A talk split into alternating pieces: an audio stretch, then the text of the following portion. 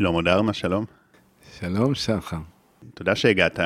היום אנחנו הולכים לדבר על ניקוי רעלים, שזה נושא שאתה עוסק בו למעלה מ-30 שנה והעברת אלפי אנשים תהליך. אגב, לא רק ניקוי פיזי תזונתי, אלא גם בעוד ממדים, לדוגמה רגשית, זה נדבר על אה, עוד ממדים של ניקוי רעלים, וגם על כל מיני טיפים נקודתיים בתזונה, כל מיני סוגיות שעולות לגבי אה, מזונות אה, מומלצים או תוספים. נתחיל מהשאלה אולי המשמעותית ביותר, מה זה ניקוי רעלים, למה זה חשוב ואיך זה משפיע על הגוף. הגוף תוכנן לפני הרבה הרבה הרבה זמן, ובמאה השנים האחרונות נכנסו הרבה דברים שהגוף לא ממש יודע איך להתעסק איתם. סתם לדוגמה, מלא שנים נשמנו עופרת ממכוניות באוויר, עופרת, מתכת מאוד רעילה. אנחנו מבשלים בסירי מתכת, אוכלים מכלי מתכת, אה, יש בזה ברזל, יש בזה קרום, אנחנו מזריקים לעצמנו תרופות, בולעים תרופות, מכניסים כימיקלים. עכשיו, הגוף בנוי לפרק דברים ביולוגיים, זאת אומרת, הוא בנוי לפרק מזון, אולי המזון נרקב טיפה, אולי הוא לא היה בסדר, אולי תסס.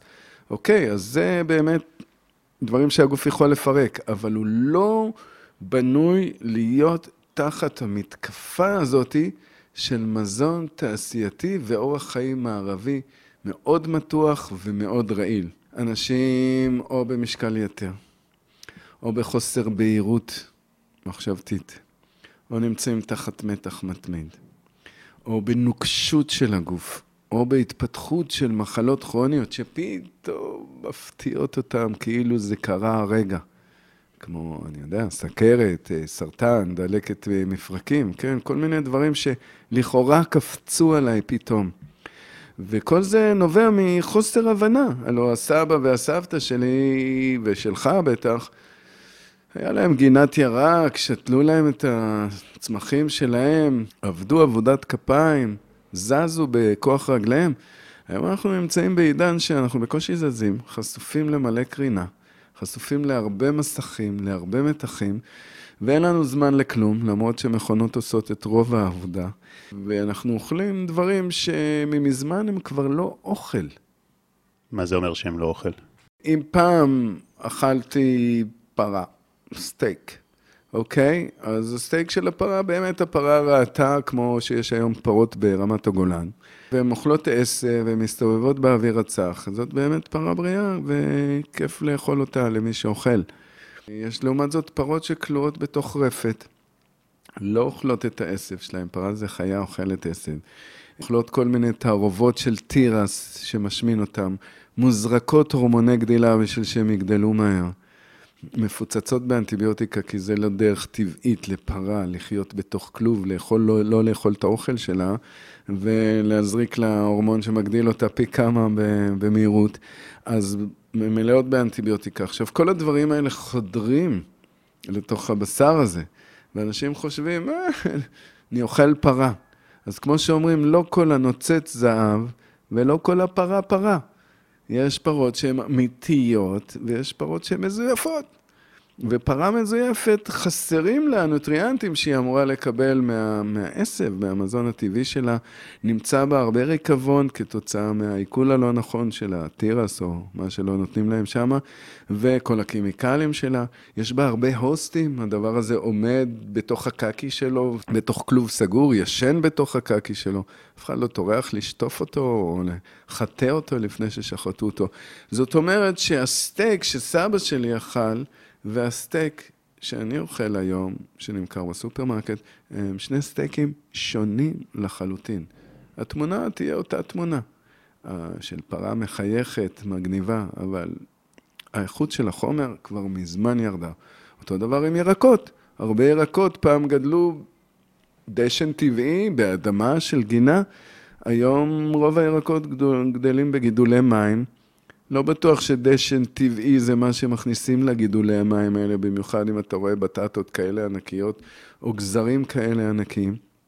זאת אומרת, זה לא גדל כדרך הטבע, ומה שלא גדל כדרך הטבע הוא לא טבעי, ומה שלא טבעי, יש לו מחיר בתוך הגוף. אז בעצם גם חסר שם נוטריאנטים, וגם יש שם רעלים שהוכנסו. בדיוק. דשן כימי, זאת אומרת, יש מלא כימיקלים שהוכנסו על מנת להגן על הצמח ממזיקים, או שיראה ממש מבריק ויפה, או שיראה גדול ומצליח. כי היום איך אנשים קונים אוכל? לפי היופי. ילדים קונים צעצועים, כמה צעצוע יותר נוצץ או יותר צבעוני. אז אנשים קונים אפרסק כזה גדול, מבריק ויפהפה, אבל כשאתה נותן בו ביס, אה, אין בו את הביס של האפרסק של פעם, עם המיץ שהיה בפנים. זאת אומרת, זה שונה. מבחינת הנוטריאנטים, כי, כי דווקא מבחינת הטעם זה טעים. יש כאלה שטעימים ויש כאלה שפחות, יש עליהם דגש על היופי. מבחינת הנוטריאנטים, ברור. כל דבר שגדל, הוא גדל באזור שלו, והוא גדל מתוך אדמה. זאת אומרת, הנוטריאנטים נמצאים באדמה, והצמח מעלה ושואב דרך השורשים שלו את הנוטריאנטים האלה אל תוך הצמח ומזקק אותם. זאת אומרת, ככל שאנחנו עולים למעלה, הנוטריאנטים מזדקקים. לכן, לדוגמה, המינרלים שנמצאים באבקנים של הפרחים, הם הרמה הכי מזוקקת של מינרלים שאפשר לקחת, והדבורים יודעות את זה, ולכן זה המזון שלהם, flower power. אוקיי, אז פולן דבורים לדוגמה, אם הוא נעשה בשיטה הומוגנית, זאת אומרת, נתנו לדבורים לאסוף את זה בטבע ולא באיזה אזור סגור ולשתות אה, סוכר, אלא אספו צוף ואספו פולן אה, אבקני פרחים, אז הפולן דבורים, אם מסתכלים עליו מעבדתית, זאת אומרת, מפרקים אותו, הוא ספקטרום מאוד רחב של מינרלים. ושל חומצות אמינו, זאת אומרת של חלבונים, למעשה הוא מכיל את כל חומצות האמינו החיוניות. פולן דבורים זה מזון שלם, אפשר לחיות עליו, סתם לדוגמה. אוקיי? אז זה הקטע של צמחים. עכשיו, צמח שגדל באזור שלו ושאב את הנוטריאנטים שלו מהאדמה שלו, אוקיי? וקיבל אור שמש ומים טובים, אז כל הדברים האלה התממשו בתוך הצמח עצמו, בתוך הפרי שלו. שאומרים שגם היום גם האדמה היא לא אותה אדמה. בגלל זה גם יש כשרות. מה זה כשרות? שנת שמיטה. שנת שמיטה, זאת אומרת, צריך לתת לאדמה להתחדש. לא הרבה שמים דגש על זה. האדמה מתרוקנת. כל דבר פה צריך טעינה, כמו בני אדם. לא הלכת לישון. מי הולך לישון? מי ישן? בוא נהיה כנים. מי ישן? הלב שלך ישן? לא. הכליות ישנות? לא. העור ישן? שום דבר לא ישן. הדבר היחיד שישן זה התודעה. ולמה היא ישנה? בשביל להיטען, בשביל לאבד, בשביל לגדול ולצמוח מחדש, לנקות את עצמה ממה שהיא למדה אתמול, בשביל שהיא תהיה חדשה היום. כל דבר ביקום הזה צריך סוג של התחדשות, בין אם זה תאים אה, של צמח, או בין אם זה תאים שגדלים בים, או בין אם זה מינרלים שנמצאים באדמה. מה זה באמת אה, עושה לי, זה שהגוף שלי מתמלא ברעלים ו... אני בן 58. אני עדיין יכול להביא את הרגל שלי לראש, לרקוד כמה שעות טובות, לרוץ כמה קילומטרים טובים. אנשים בגיל 58 במערב, שלא באמת שמרו על הכלי שלהם, על הגוף שלהם, עם שקיות מתחת לעיניים, לא מסוגלים לזוז, משקל יותר מאוד גדול, חולשה, ערפול נפשי ומחשבתי. זה לאן שזה מוביל הרעלים האלה. עכשיו, הגוף מסוגל לפנות כמות יפה של דברים שאינם שייכים לו. אבל יש דבר כזה שנקרא הצטברות, וככל שאנחנו מתבגרים, אז הגוף נחלש, מה לעשות? אבל מצד שני, בן אדם ששומר על עצמו, אז הוא יכול לשמור על הסטמינה שלו, על הליבידה שלו. אז בואו נסתכל על זה בפשטות, איך רעלים משפיעים עליי. תחשוב, תינוק. מה תינוק צריך? ציצי של אימא או בקבוק, ולהחליף את הטיטול. מה קורה אם במקום הציצי של אימא, לא יודע מה, הוא מקבל קוקה קולה, ומצד שני, לא מחליפים לו את הטיטול איזה שבועיים. מה יקרה לתינוק הזה? לא יהיה מבסוט, נכון? יתחיל לצרוח, גם יהיה לו מלא פצעים בטוסי, כי לא החליפו לו את הקקי. אותו דבר התאים. התאים זה מכלול של, אפשר לקרוא לזה, דברים חיים, שמתחברים ויוצרים מערכות, והמערכות האלה יוצרות גוף. אבל בבסיס שלהם, הם צריכים מזון, כמו התינוק, והם צריכים מישהו שיפנה להם את הקקי. זה ניסוי שמדענים צרפתיים עשו אותו ב-1952, שהם הוכיחו שהתא הביולוגי יכול לחיות לנצח בתנאי מעבדה. מה זאת אומרת? הם לקחו רקמה של תאים של עוף, של לב של עוף, זכו בפרס נובל על זה, וכאילו נתנו להם את המזון האופטימלי, מה התאים האלה צריכים ברמה המיקרוסקופית, איזה מינרלים, איזה חלבונים, מה הם צריכים בדיוק, אוקיי? וכל ערב מישהו שטף את הכרית הזאת של המעבדה בשביל להוציא את כל הפסולת, שיהיה להם מחדש. 30 שנה נמשך הניסוי. כמה זמן חי עוף? שלוש, חמש שנים? 30 שנה הרקמה הזאת המשיכה להתחדש ללא ירידה באיכות שכפול של התא. זאת אומרת, התא שכפל את עצמו מחדש שוב ושוב, אתה מת ואתה חדש נולד במקומו. ברגע שחסר לתא נוטריאנס, אבות מזון, הוא לא מקבל את כל מה שהוא צריך, רק חלק. ולא מפנים לו את כל הפסולת, אלא רק חלק. אז כאילו האיכות יורדת. אז אוקיי, הם זכו בפרס נובל, אחרי 30 שנה אחד המדענים שכח לשטוף את הקערית, לא פינה את הרעלים והרקמה מתה. אבל הם כבר הספיקו להבין שוואו, 30 שנה זה לא מת, זאת אומרת זה יכול להמשיך לנצח ככה, כי לא היה שום ירידה. אותו דבר בתאים של הגוף האנושי. אז במעבדה אנחנו לא חיים, כן? יש הרבה לחצים סביבתיים, יש הרבה מתחים, יש הרבה זיהומים סביבתיים. זה לא קשור רק לאיזה אוכל אני אוכל וכמה קקי אני עושה. זה מאוד קשור, אבל זה לא רק קשור. אבל מה שאני כן יכול לעשות, זה לשמור על האיזון הזה. זאת אומרת, אני יכול לנסות להכניס את המקסימום nutrients במינימום מאמץ, אוקיי?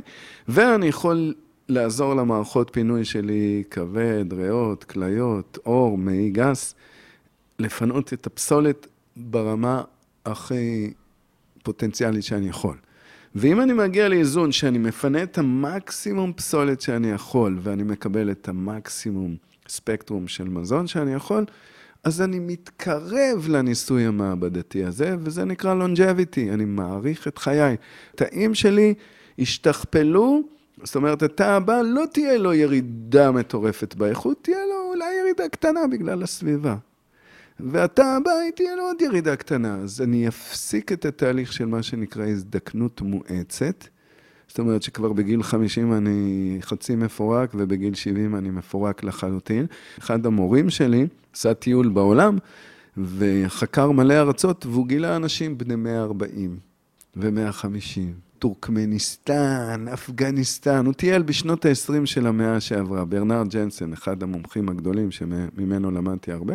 אישה בת 143, תמונה שלה עם כל החמולה, זאת אומרת, הילדים, הנכדים, הנינים, הנינים של הנינים. עכשיו, לא תגיד איזה מפורקת על כיסא גלגלים בקושי זזה, עומדת, גאה, זקופה. בכל מיני remote places שבהם באמת האוויר צח והמזון מגיע מהאדמה ובצורה טבעית, והבן אדם מזיז את הגוף שלו ומוחו רגוע, זה שלושת האלמנטים שאני תמיד מדבר עליהם בסדנאות שלי, תזונה, תנועה, מודעות. זאת אומרת, אם התזונה היא אופטימלית, אתה נע מספיק טוב והתודעה שלך היא שקטה ושלווה, אתה יכול להאריך חיים. הרבה אנשים קשה להם לחשוב על אריכות ימים, במיוחד מישהו נגיד מתחת לגיל 50, כי זה ככה המוטיבציה שלנו עובדת. קשה לנו לדמיין את העתיד, עובדה, אנשים אה, אוכלים לא בריא, מעשנים וזה, והרבה פעמים מתעוררים דווקא שיש פשוט מחלה. איזה מחלות זה יכול לעזור? קודם כל, למות, כולנו נמות. אז השאלה היא יותר, מהי איכות חייך? האם כבר בגיל 50 אתה רוצה להיות סיעודי אחרי שני התקפי לב ובקושי יכול לזוז? או בגיל 60? מי יודע? או האם אתה רוצה להמשיך לטפס על הרים ולנשום אוויר צח גם בגיל 70, כי יש כאלה, אם תסתכל בהודו, אני זוכר בנפאל, כשאנחנו היינו אחרי הצבא, מטפסים על האברסט וזה, אז מי שסחב את כל התרמיל, אנחנו הלכנו חופשי, בלי תרמיל. מי שסחב לנו, זה, זה נקרא שרפה, שרפה, רואים. בן אדם בן איזה 65 רזה, עם שלוש תרמילים, לא אחד, על הראש, עם הידיים מאחורי הגב, והוא מטפס, ואנחנו יוצאי צבא, בקושי מצליחים לסחוב את עצמנו, והבן אדם בן 65 סוחב את עצמו ועוד שלושה תרמילים, עוד איזה 30-40 קילו על, על ראשו. זה קיים, אוקיי? עכשיו, מחלות, מה זה מחלה? באנגלית זה מאוד קל לפרק את זה. This is disease בואו נחלק את זה לשתיים. This is חוסר נוחות. זאת אומרת, מתי אני ארגיש חולה? אם כואב לי הראש, או כואבת לי הבטן, או כואב לי המפרק, או לא נוח לי. זה מחלה, חוסר נוחות. עכשיו, בן אדם שקשוב לגוף שלו, זאת אומרת, חי אורח חיים בריא של תזונה, תנועה, מודעות, אז הוא קשוב לגוף, הוא ירגיש איך המחלה מתהווה אצלו, גם דרך חוסר בהירות במחשבות, או חוסר אה, שקט בראש, גם דרך ירידה באנרגיה, פתאום, וואו, אני לא בדיוק 100% אני, אני רק 80% אני. למה? למה אני 80% אני? מה קורה פה? בן אדם שכל היום עסוק בטלפון, בטלוויזיה ואיזה מקדונלד או פיצה אני אוכל, הוא לא ממש קשוב לגופו. הוא קשוב לראשו וללופים שרצים לו שם, אחד אחרי השני ללא הרף. ובן אדם כזה יופתע.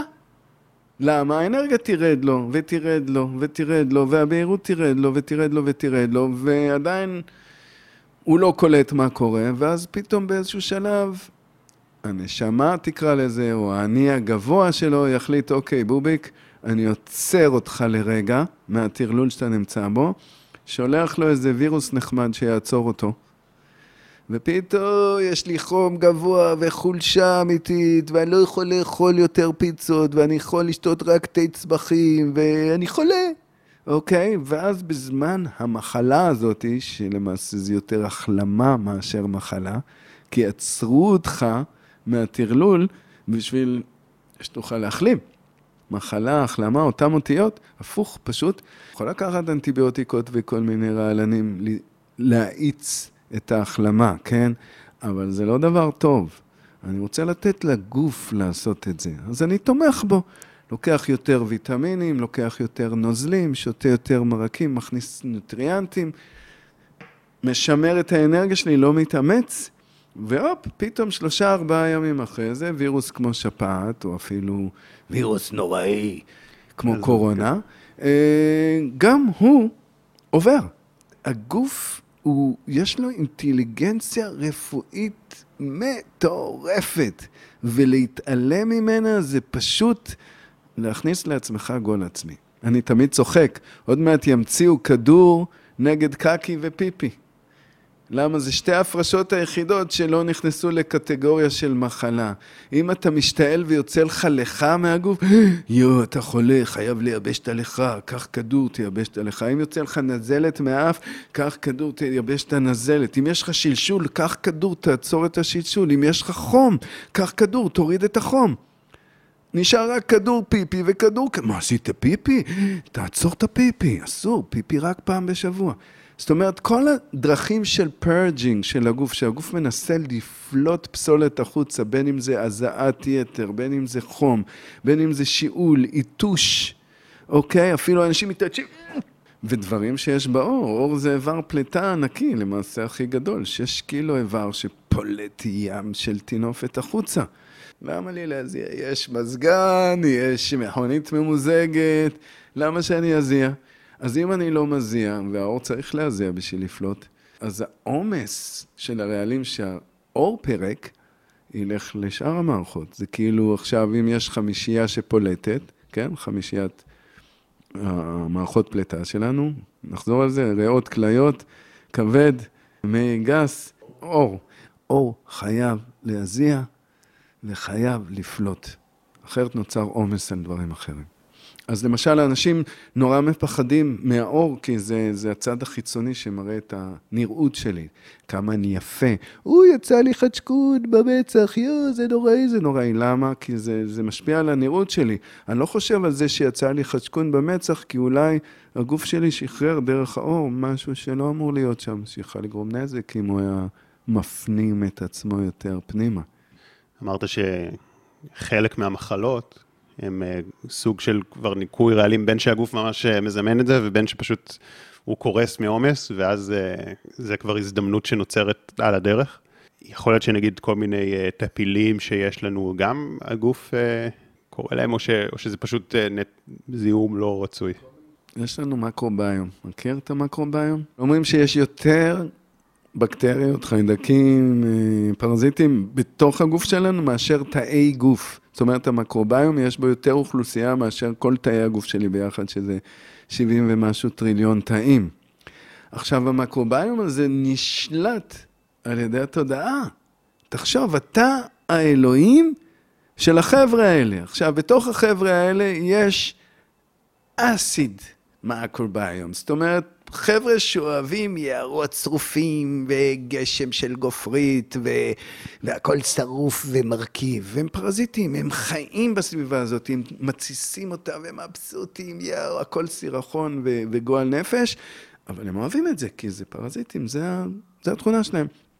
ולעומת זאת במקרוביום יש לך גם סימביוטים, זאת אומרת, כל מיני אינדיאנים כאלה שחיים ביער והם אוכלים פירות ושותלים צמחים, גם הם חיים שם בתוך המקרוביום. רובו נמצא באזור של המעיים.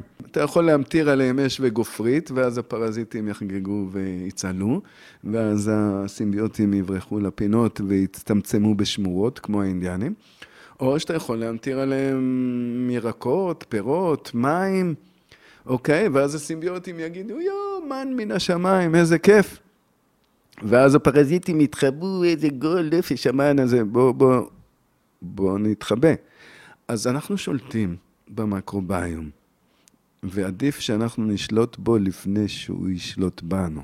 זאת אומרת, אם אני חי תקופה ארוכה על רק ממתקים והמבורגרים ופיצות וקוקה קולות ועוד כל מיני כאלה, ואני עושה את זה לאורך זמן, אז כמה דברים קורים. אחד, מצטבר לי אפר חומצתי בתוך המערכת עיכול ובדם. זה חומר מאוד רעיל, והוא למעשה המקור לדלקות.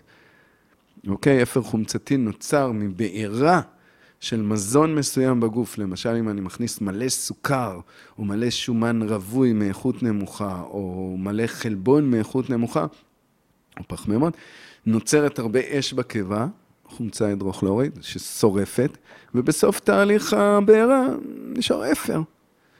עכשיו, אם אכלתי הרבה פירות וירקות, אין כמעט אפר. אם אכלתי הרבה שניצלים וצ'יפסים וקולות, יש מלא אפר, והאפר הזה הוא רעיל. הוא חודר דרך הקיבה והמעיים אל מחזור הדם, והוא אמור להיות מפונה דרך נקבוביות העור, אוקיי? אם הזיעה שלי חמוצה, זאת אומרת, העור שלי מפנה הרבה חומצות החוצה, הוא יכול לפנות עד פאונד ביום, עד 400 גרם של חומצות החוצה, עור יכול לפנות ביום. אם אני לא מפנה את החומצות האלה, כן, יש ספר שנקרא Acid Ash, אפר חומצתי, The Silent Killer of the 21st Century, הרוצח השקט של המאה ה-21, שלמעשה בספר מתארים לך איך האפר החומצתי הזה, אם הוא לא מתפנה, הוא תוקף רקמה. דלקת, דלקה, דלק. איזה דלק הכנסתי, איזה דלקה נוצרה מהדלק הזה. ואז הדלקת זה סוג של דלקה שהיא מתמשכת, זאת אומרת, אני ממשיך לייצר את האפר חומצתי, הוא ממשיך לתקוף לי רקמה, כל זה קורה ואני לא ממש שם לב. ואז באיזשהו שלב הרקמה כבר נחלשת ומתפרקת, ואז כל מיני חיידקים ובקטריות מהמיקרוביום עצמו, חלקם אני שואף פנימה, לתוכי, יום-יום, אבל חלקם מהמיקרוביום עצמו מגיעים לאזורים האלה, לחיידקים ובקטריות, אנחנו יודעים, יש תפקיד בעולם הזה. את מי בעדר החיידקים התקפו, בעדר של הצבעים? את הזכר אלפא הצעיר, רב ההון, או את הצבאים הזקנים והעייפים.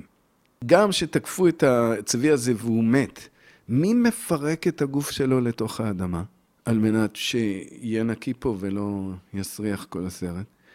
חיידקים. זאת אומרת, לחיידקים יש תפקיד, חיידקים ווירוסים הם שומרי החיים. ברגע שיש איזה תדר מסוים שהם קולטים שהוא לא חי, הוא לא מבברט, רואים שיש שם דלקת, רואים שהרקמה הזאת גוועת, הם באים לפרק אותה מבחינתם, זה דבר מת, ותפקידנו בתור שומרי החיים שהטילו עלינו מלמעלה, זה לפרק אותו. עכשיו, הפירוק של חיידקים ובקטריות, ו... פירוק מהיר, אותו אני כן מרגיש.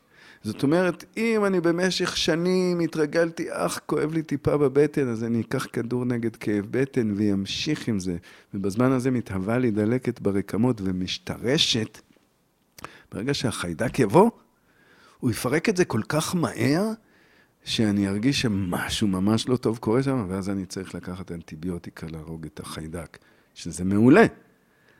הרגתי את החיידק, מגניב. אבל מה, לא יבואו אחרים? כמו שהוא בא? למה זהו? זה החיידק האחרון ביקום, הרגתי אותו ואין יותר חיידקים ביקום? לא, יש עוד מלא. ואז הם יבואו ויתקפו אותי שוב. למה? כי עדיין הרקמה שלי פגועה וחלשה ורוטטת רטט כמעט לא חי. אז לכן, כשאנחנו מדברים על ריפוי ממחלה, אנחנו מדברים קודם כל על חיזוק הרקמה. להרוג את החיידק מגניב. בואו נקנה לנו זמן, ניקח אנטיביוטיקה ונהרוג את החיידק, איזה כיף. עכשיו לא נחזור להמבורגר ולקולה ולפיצה, אלא בואו נראה איך אני מנקה את הדלק דלקת דלקה מהרקמה שלי, על ידי זה שאני מוציא פסולת החוצה. מכניס צמחי מרפא, ויטמינים, מוציא את הפסולת החוצה, מתחיל להזין את הסימביוטים בתוכי, מכניס מינרלים בשביל שהרקמה תוכל לחדש את עצמה, ואז אני יכול להגיד שהתרפאתי. כי לקחתי אנטיביוטיקה, ויכול, ואם לא שיניתי את התזונה שלי וניקיתי את עצמי, יכול להיות מאוד שתוך כמה חודשים אותה מחלה תחזור שוב ושוב, ופתאום כמה שנים אחרי זה, גם האנטיביוטיקה כבר לא תעזור לי, כי כבר יש לי מחלה כרונית. אז עכשיו אה, אני עוד יותר בדיכאון, אחרי כל איזה דלקות ואיזה... אה, למרות שגם היה שביב של תקווה עם הלחיות ל... לנצח. כן, אם זה נקי, אז מה... מה עושים, אתה אומר? אנחנו נמצאים היום בעידן טכנולוגי, ובעידן טכנולוגי יש חסרונות, כי אתה יכול להיות עצל מאוד. וכל היום להיות מול הטלוויזיה ולאכול איזה חמגשית מחוממת במיקרוגל, ווואלה, אתה יכול לעשות את זה, למה לא? בתור סבא לא אכלת, לא היה מיקרוגל, לא היה חמגשית, אבל בתור אחד היום אתה כן יכול לעשות, אז הטכנולוגיה יכולה להוביל אותך לעצלות מצד אחד. מצד שני, אתה יכול להשתמש בטכנולוגיה ליתרונך. זאת אומרת, אתה עכשיו יודע שטכנולוגיה מאפשרת לי מכשירים ש, שנמצאים בעיר, כמו פילאטיס, או ג'ירוטוניק, או ג'ים למיניהם, שבהם אני יכול להפעיל את הגוף שלי בלי צורך להיות אתלט, או צייד, או לא יודע מה. אני יכול ללכת שלוש פעמים בשבוע, שלוש שעות בשבוע, על מנת להניע את הגוף שלי, בשביל שהוא יזרום. למה זרימה זה דבר חשוב? למה זרימה זה דבר חשוב? אנחנו יודעים שהגוף הוא באזור ה-70 אחוז מים. מה קורה למים שלא זורמים? מתאפשים. אז אני רוצה לזרום, נכון? אם המים שלי זורמים, הנחל שלי זורם, פרפרים קופצים באחו, הבמבי מלקק את אימא, כולם שמחים, אוקיי? אז אני רוצה לשמור על זרימה. זרימה באה דרך תנועה. אם אני מפעיל את הגוף, הלב עובד יותר, הריאות עובדות יותר, השרירים עובדים יותר, יש זרימה. בקטע של המתח, יש לי מלא מתח, מלא דאגות, חשבונות, חשמל, הילדים, הבית ספר, איזה בית ספר, איזה חוג, למה זה, למה זה, זה, הראש שלי רץ, אז בשביל זה יש מדיטציה. מדיטציה זה תהליכים של, זה גם תהליך של עיכול. אני כל היום אוסף דרך חמשת החושים. אין סוף אינפורמציה, פיקסלים, צבעים, צורות, צלילים, ריחות, מגע, חום, קור. אנחנו לוקחים מלא אינפורמציה, ועכשיו צריך להשתיק את ההוא, פינג, לך לישון בוביק, אספת מלא היום, בוא תירגע שנייה, תן לנו לעבד. אז אני יכול לעבד בשינה, אבל בשינה אני unconscious. אני תת-מודע, אין לי שליטה על העיבוד, אני גם לא רואה מה אני מאבד. אני חרבתי, קמתי בבוקר, מתחיל על אותו לופ. כן, אני חושב שגם uh, כשזה נהיה גבול מסוים, אז גם בן אדם לא מצליח בכלל להיכנס לשינה. בדיוק, כי הוא לא נותן לעצמו לאבד, הוא הולך לישון עם טלוויזיה, שהטלוויזיה מפוצצת לו את המוח באינפורמציה של פיקסלים וסאונד, ואז הוא חושב שהוא נרגע מול הטלוויזיה, אבל בואו נהיה כנים, הוא לא רק שהוא לא נרגע, הוא פשוט העמיס על המוח כל כך הרבה אינפורמציה, שהמוח חיבה אותו, אוקיי? אז זה תהליך עיבוד, אז אפשר גם לאבד תוך כדי ערות. אנשים יקרים, מיד נמשיך בפרק. רק רציתי לספר לכם, שאם אתם אוהבים את הפודקאסט, אני מזמין אתכם להצטרף בחינם אל קבוצת הוואטסאפ הסגורה, שבה אני שולח פעם בשבוע משפט השראה, פלוס תוכן מעצים ואיכותי. קישור ההצטרפות נמצא בתיאור למטה. וגם מזמין אתכם לעקוב באינסטגרם ובטיק טוק, שם תוכלו למצוא סרטונים ממוקדים, וככה לצרוך תוכן משמעותי שתורם להתפתחות שלכם באופן יומיומי.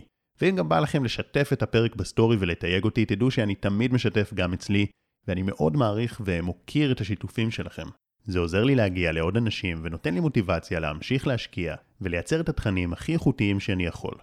מודה לכם על ההאזנה והתמיכה, ואנחנו ממשיכים. אומרים ששעה של מדיטציה היא שוות ערך לארבע שעות שינה, מבחינת עיבוד. כמו כל דבר, זה תרגול. עשר דקות ביום אני עוצם את העיניים ואני מתבונן על עצמי מבפנים, ואני רואה את כל המחשבות ואת כל הפחדים שלי, אבל אני לא מזדהה איתם, בהתבוננות. אז לאט לאט הגלגלת הזאת מאיתה. היא בנויה על הזדהות. אני מזדהה איתה, היא מקבלת אנרגיה. אני לא מזדהה איתה, היא לא מקבלת אנרגיה. לא הזדהיתי הרבה זמן, היא נעצרת. ומה שנשאר בטכנולוגיה זה גם תזונה. אני יכול היום לקנות תוספי מזון. אני יכול ללכת לדוכן וייתנו לי שייק, ובתוך השייק הזה יהיו סופר פודס וחלבונים, וכל מה שאני צריך, וכל מה שאני צריך זה לשים איזה 20 שקל, לשתות איזה כוס, ובזאת פתרתי חלק מהתזונה שלי. איזה מתנה. הטכנולוגיה יכולה להוביל אותנו לעצלות ולניוון, והיא יכולה להוביל אותנו להתעוררות ונאורות. שאלה מה אנחנו בוחרים. גם אם שינית קצת, אתה תתקדם עם הקצת הזה קדימה, ואתה לא תחזור אחורה. ובשביל לעשות את זה צריך את הרב-ממדיות. חייב גם לחייל את מערכת הרגש, וחייב לחייל את הדפוסי אמונה שלי, בשביל ליצור איפוס שיאפשר לי להתקדם קדימה ולא יערבב אותי. טוב, זה אני יותר ממסכים. זה כמובן הנושא של רוב הפרקים פה על החלק המנטלי. יש פה שאלה, לימדו אותנו ש... אתה יודע, אתה פשוט, אתה אוכל יותר קלוריות ממה שאתה צריך, אתה משמין, אתה אוכל פחות, אתה מרזה. הייתי רוצה לשאול אותך, האם זה באמת רק משחק של קלוריות, או שזה גם האופן שבו הגוף יודע לפרק את הפסולת ולספוג את המרכיבים? כולם אומרים את זה, פשוט תאכל פחות קלוריות, תרזה, זאת אומרת, אני לא, לא שמעתי אנשים שלא אומרים את זה, אבל כשאני מסתכל בעיניים שלי, זה לא נראה לי ככה, כי אני רואה אנשים שאוכלים הרבה ורזים, ואנשים שאוכלים מעט. זה לא כזה ו... שחור ולבן, בדיוק כמו שאתה אומר. יש אנשים שאוכלים הרבה ורזים, ויש אנשים שאוכלים קצת ושמנים. למה? מה הם אוכלים? אחד. שתיים, גם איך החילוף חומרים שלהם עובד. יש בן אדם שהחילוף חומרים שלו מהיר, זאת אומרת, אם הוא אכל עכשיו לחם, הגוף שלו מהר מאוד יהפוך את הלחם הזה לאנרגיה, ומאוד מהר יבזבז את האנרגיה הזאת. ויש בן אדם אחר שהחילוף חומרים שלו איטי, זאת אומרת, הלחם יתפרק לו לאיטו בתוך המערכת בזמן, אז זהו, כבר אכל עוד לחם ועוד לחם, והלחם ההוא עוד לא הספיק להתפרק. אוקיי? זאת אומרת, להיטמע ולהפוך לאנרגיה. אז החילוף חומרים הוא שחקן מרכזי בתוך הסרט. קשור מאוד לבלוטת התריס, וקשור מאוד לסמכויות. סמכויות? כן, איך הונחלה לך סמכות שהיית ילד? איך אבא הפיל סמכות? עשית טעות ושברת עציץ, האם אבא צעק עליך? או האם הוא אמר, ממי, מה קרה? אולי החלקת, אולי זה. שאיך זה משפיע? לאיזה כיוון? תעשה את זה או אל תעשה את זה, תעשה את זה או אל תעשה את זה. אם תעשה את זה נעשה באהבה והבנה, אז זה מאוזן. אם אתה תעשה את זה נעשה בפחד, מרות דרך פחד, כעס, אז פה יש איזו התכווצות. של המערכת. ברמה האנרגטית אנחנו מדברים, זוכר? דיברנו רב-ממדיות. כן. אז יש פה התכווצות. מצד שני, יש פה גם אותנטיות של ביטוי בגרון, נכון? אם אני רוצה לשיר ושרתי לי איזה שיר ואבא צרח עליי שאני אפסיק לשיר במקלחת למה הקול שלי מזייף וזה מטריד לו את האוזן, גם יוצר התכווצות. עכשיו, בואו נשאל את השאלה הזאת, האם התכווצות תורמת לזרימה או מפחיתה מזרימה? פחד או כעס.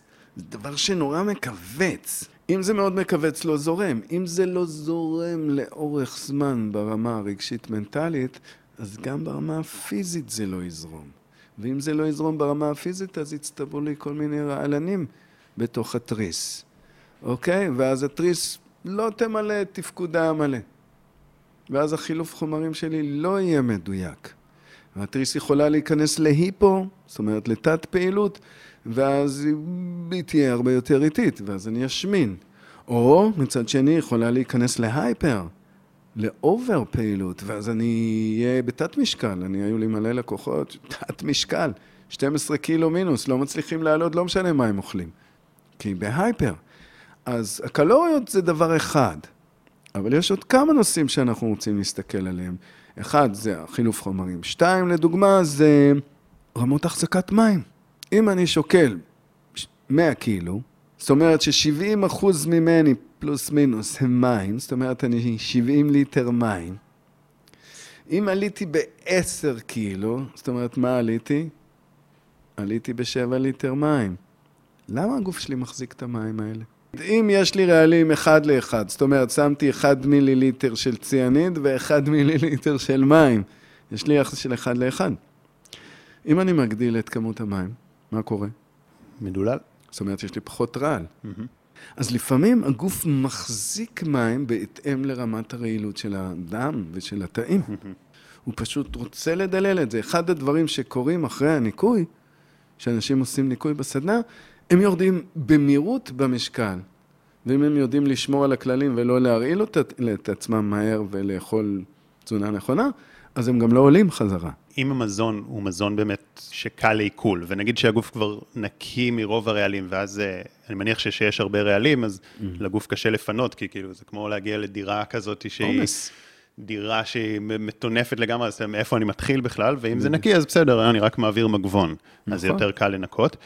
אה, אז בהנחה שהגוף כבר נקי, ואז נגיד יש איזה עודף קלורי, אז אתה חושב שהגוף גם יודע לפנות אותו, וזהו? אם ש... הגוף נקי ומאוזן, כן, אז המטאבוליזם, חילוף החומרים יתאים את עצמו, זה דבר גמיש. זאת אומרת, ואז אם אני אוכל יותר מדי, אז... זאת אומרת, האם זה חייב בהכרח ללכת לשומן, או שהגוף יכול גם לנקות כן, את זה? אם אכלת יותר מדי ולא זזת איזה חודש בכלל, כן. אז סביר להניח שתעלה במשקל, מה לעשות, לא הייתה שם תנועה, לא היה שם כן. חילוף חומרים נכון. אבל אם אתה חי את החילוף חומרים הטבעי שלך, ואתה פעם, פעמיים בשבוע הולך לג'ים, או רץ או נוסע על אופניים וזה, ואוי, יצא לך במקרה לאכול טיפה יותר מזון, הגוף יתאים את עצמו. בתחושה שלי, אם לא אוכלים עכשיו שוקולדים וממתקים ופיצות ואת הדברים המעובדים, אם אתה אוכל בריא, מאוד קשה להשמין מזה אם אתה אוכל נטו טבעי. קודם כל, כי לא בא לך לאכול מזה מלא, mm-hmm. וגם כאילו הגוף יודע לנקות את זה, זה מרגיש כזה יותר קל בעיכול. בארצות הברית, תסתכל מה קורה, הכל low fat milk, low fat this, וכל האמריקאים, כולם במשקל יתר. אז איך זה עובד אם הקטנתי את השומן ואני בכל זאת יותר שמן? למה? כי זה לא קשור בכלל שומן לשמן. בן אדם משמין בגלל שהוא אוכל יותר מדי סוכר ופחמימות. כל אחד יודע את זה בתזונה, כל מי שמבין בתזונה. זאת אומרת, יש רמות של גלוקוז שהגוף יכול לאגור. אם אני אוכל הרבה פירות זה גם או שזה סבבה? במקום אה, סוכרוז יש לך פרוקטוז, אבל זה עדיין סוכר. זאת אומרת, לא עדיין זה יעלה את האינסולין וזה... אני מאמין בפרוטריאנס, זאת אומרת שאוכל רק פירות. הבעיה העיקרית היא הסוכר המורכב, או בימינו קוראים לזה פחמימות. ואם תשים לב, אני קם בבוקר ואוכל לחם פה, לחם שם, צהריים, פסטה, אורז, תפוחי אדמה, צ'יפס. זאת אומרת, אנחנו צורכים פחמימות בקצב מטורף. למרות שהם מסתכלים על האסייתים, הם אוכלים מלא אורז והם לא שמנים. כן, אבל שים לב שאסייתים, כן, הם אפילו. אוכלים, אה, אה, הם אוכלים ארוחות קטנות. אתה שמת לב שהארוחות של האסייתים קטנות? הם אוכלים כמה פעמים ביום ארוחות קטנות, ואז הגוף מצליח לפרק את זה, להניע את זה, לשמר את זה. לעומת זאת, המערביים אוכלים שניים עד שלוש ארוחות גדולות, שהארוחה הכי גדולה שלהם היא בערב, שדווקא זה הזמן שכל הגוף מאית את ש... פעילותו. שגם אתה אוכל ארוחה ביום. אני אוכל ארוחה ביום כי זה מספיק לי. הגוף שלי פתוח, אחרי עשרות שנים של ניקיונות, יש לי ספיגה מטורפת. אני לא צריך כמות כזאתי וכזאתי בשביל לספוג ככה וככה. אני יכול לאכול רבע ממה שבן אדם רגיל אוכל ולספוג את אותה כמות שהוא סופג מכמה ארוחות. הפינה של השומן, אז אמרנו, קלוריות זה אחד, חילוף חומרים זה שתיים. אגירת נוזלים, זאת אומרת, כמה רעלים יש לי בגוף, זה שלוש. תפקודי כבד, כבד מפרק את השומן, ארבע. ותפקודי לימפה, לימפה שמנקזת את כל המערכת ולא גורמת להתנפחות, חמש. החמישייה האלה, אם אנחנו עובדים איתם, בן אדם ירזה. לא ירזה ביומיים, אם הוא ירוץ על אורח חיים שמשלב את החמישייה הזאת ותנועה, הורדת מתח ואכילה נכונה ופינוי רעלים, הוא ירזה והוא לא ישמין חזרה. אוקיי? זה לגבי השומן. ועכשיו שאלה בהקשר של הספיגה. יכול להיות בן אדם, יש לו ספיגה ממש נמוכה, והוא עדיין שמן, כאילו שאולי דווקא בגלל שיש לו ספיגה נמוכה, אז הגוף שלו יותר מעלה לו את התיאבון. נכון. כן. תראה, קלוריות נורא קל לספוג, סוכר או פחמימות, שזה רב סוכר, שהוא גם נספג יחסית מהר, נורא קל לספוג. ולכן נורא קל לעלות במשקל, אם אוכלים רק את הדברים האלה. אז דבר ראשון שאנחנו רוצים לחשוב עליו, זה הפחתה של פחמימות וסוכרים. הגוף לא צריך כל כך הרבה. מה שיש לו יותר מדי, הוא ממיר בכבד, הופך את זה לעמילן, עוטף את זה בשומנון קטן, ומניע את זה לפריפריות, לתאי האחסנה שנקראים תאי שומן. מה שנמצא שם זה עמילן, או סוכר מומר, זה לא שומן, אוקיי? אדרבה, אם אנחנו נאכל הרבה שומן, אנחנו נרזה ולא נשמין. אנחנו צריכים להבין שהספיגה, איפה היא קורית? היא קורית במעי הדק. צינור, מסביב לטבור שלך מקופל מבפנים, שש מטר צינור בעובי של האגודל פחות או יותר, אבל היופי של הצינור הזה, שהפנים שלו זה כמו מגבת, אבל לא מגבת של אכסניה, מגבת של הילטון. זאת אומרת, יש בו הרבה שערות ספיגה.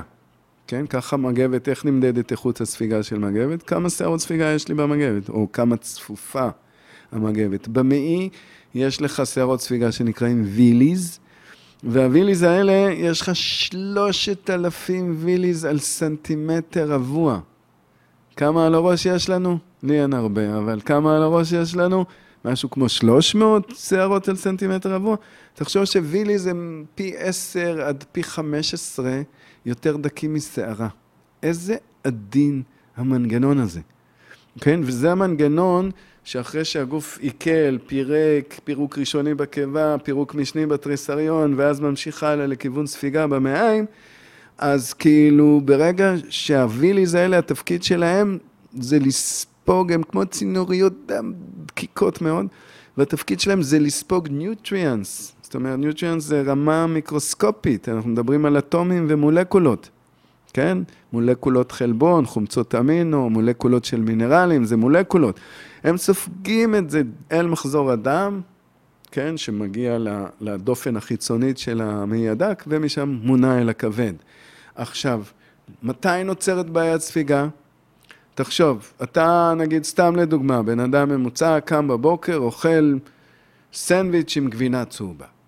קח ביס עכשיו מלחמניה טריה, ממאפייה, לחם לבן, כזה טעים, בגט, לחמניה טריה.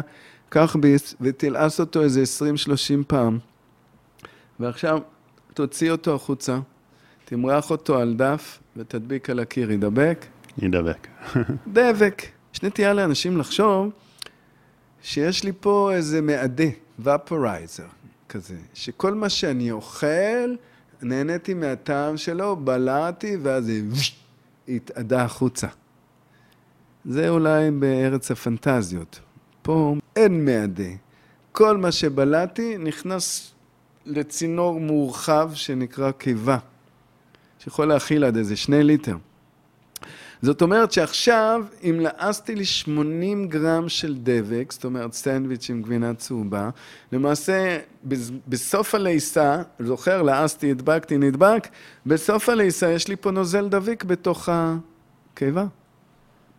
והנוזל הזה עובר תהליכי שריפה ופירוק של המולקולות, עדיין נשאר דביק וממשיך אל המעיים.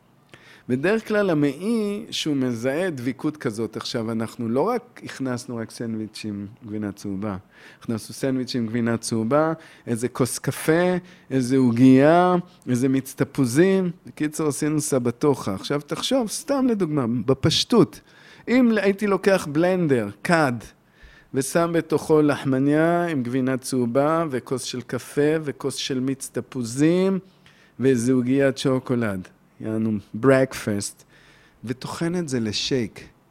האם הייתי שותה את השייק הזה? זה שיש הפרדה בטעמים, וזה מגניב, מגניב, מגניב, אבל אין ופורייזר. זאת אומרת, הקיבה שלי מקבלת נוזל של תערובת של תפוזים, קפה, סוכר, גבינה, לחם, דבק, תערובת נוראית. אז הוא מכניס את התערובת הנוראית הזאת, הקיבה שורפת מה שהיא יכולה לשרוף, תהליך של תסיסה, והיא מגיעה למעיים. ויש שם דבק, וקפאין, וחומצות של המיץ הדרים, וחלבון זר של הגבינה. בקיצור, תערובת דביקה.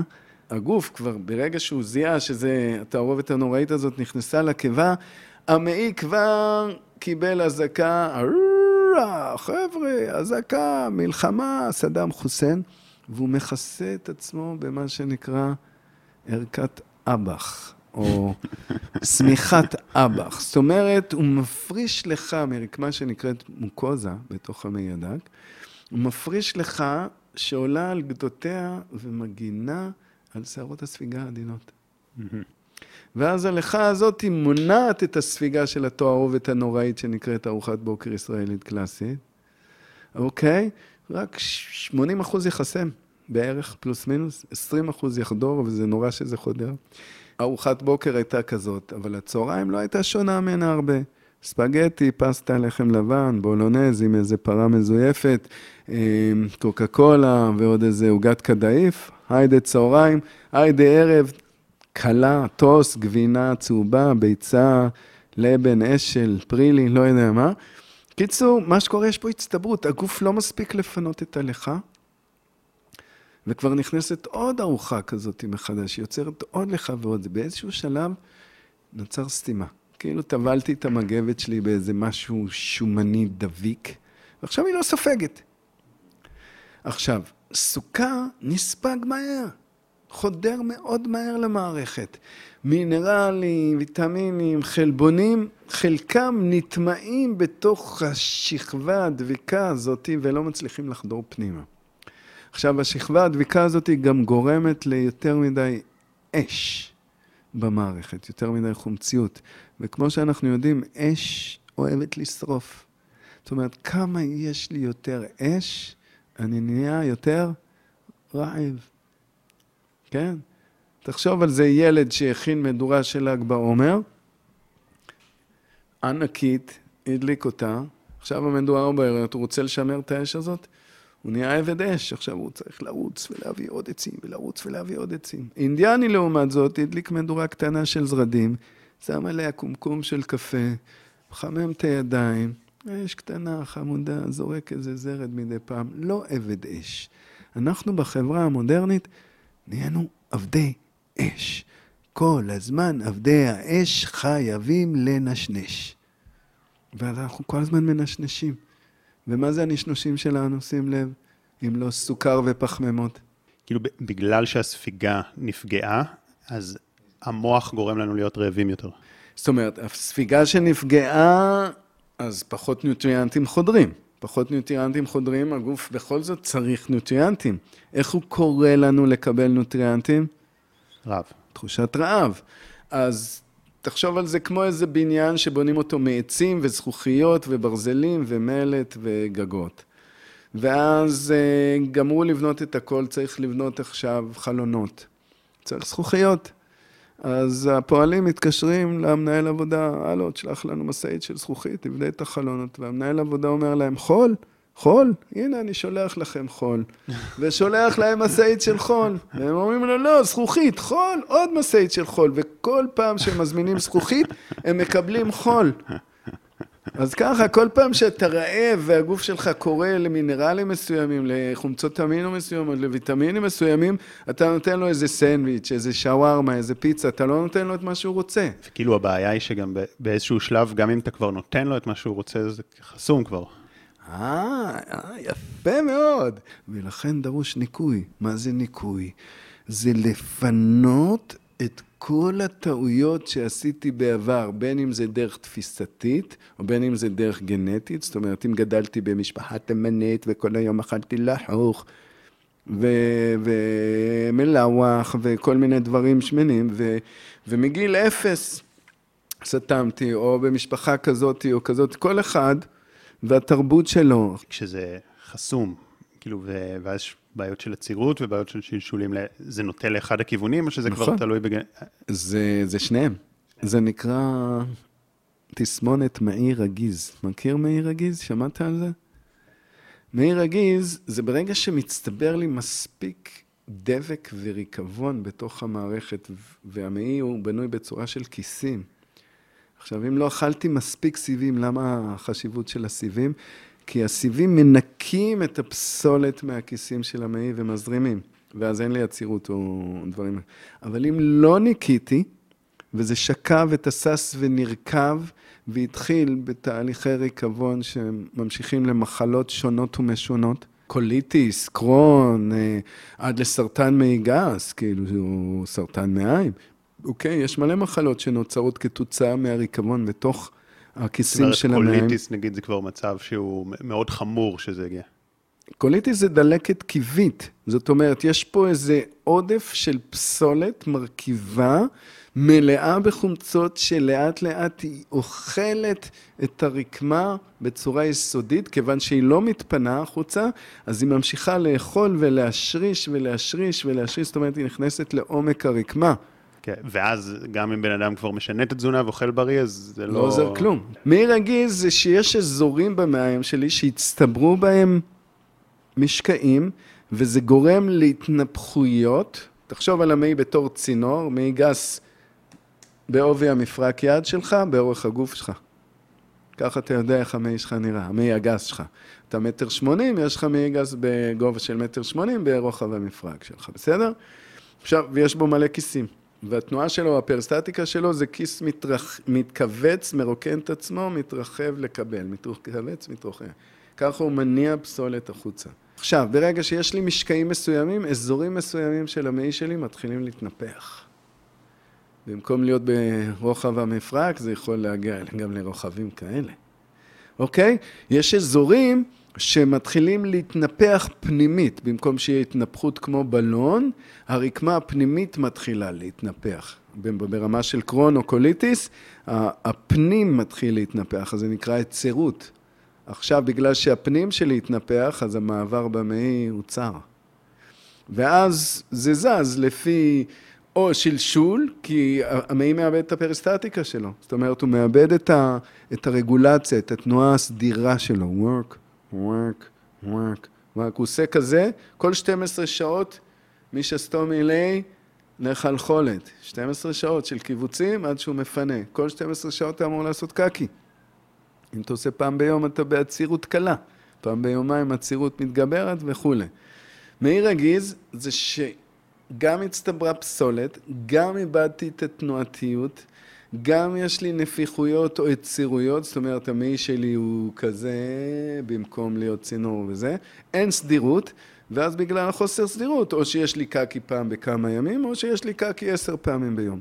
כן, בקיצור, וזה מתחיל המון מחלות. רוב המחלות, בוא נהיה כנים, 85 אחוז לפי ברנרד ג'נסן, 85 אחוז מתחלואי הגוף האנושי המודרני נוצרים כתוצאה ממערכת עיכול רעילה ולא סדירה. טוב, אז שוב חזרנו לשלב הדיכאון. למה דיכאון? אם אני אומר לך, תשמע, אם אתה תיכנס לבריכה הזאת, ינשוך אותך תנין, אתה תיכנס לדיכאון, או תשמח על זה שאמרו לך, וואו, אל תיכנס פה, תנין ינשוך אותך. לא, כמובן שמחה, אבל אתה יודע, יש, יש כזה איזה שמיטת הקרקע מתחת לרגליים, בקטע חיובי מאוד, אבל זה... מתחת לנוחות, מתחת להרגלים, כן. מתחת לתפיסות המוקנות של חברות ותעשיות. ותאגידים, מתחת לשטיפת מוח, מתחת לרפואה שכיום רובה נועדה להקל על הסימפטומים שלך ולא ממש... להקל עליך. אותם, כן. אוקיי, אז כן. זה, על זה צריכים לוותר, שמתעוררים. אז כן, חד משמעית, עדיף לדעת את הדברים האלה, ושזה ייצור גם קצת חוסר נוחות מלהגיע ולחוות את הדברים האלה באמת. אז מה אתה בפועל מציע לאנשים לעשות, והאם שינוי תזונתי מספיק, או שצריך ניקוי? זאת אומרת, צריך להיכנס לזה לפחות פעם אחת כמו שצריך. שאלה מאוד טובה. אני אתן לך אנלוגיה מאוד פשוטה. אוטו, מכסה מנוע, פח כזה גדול מקדימה. יש לי כתם של חלודה. שלוש דרכים להתייחס לכתם. דרך ראשונה, הכי נפוצה, מתעלם. מתעלם מהכתם של החלודה, הכתם הופך לחור קטן, החור הקטן הופך לחור גדול. כמה שנים אחרי זה, בום, חייב להחליף את כל המכסה מנוע, הרבה כסף, מוסך, להחליף ירך, להחליף ברך, להחליף כבד, להחליף כליה, מחליף. אוקיי? זה מכירה של התעלמות.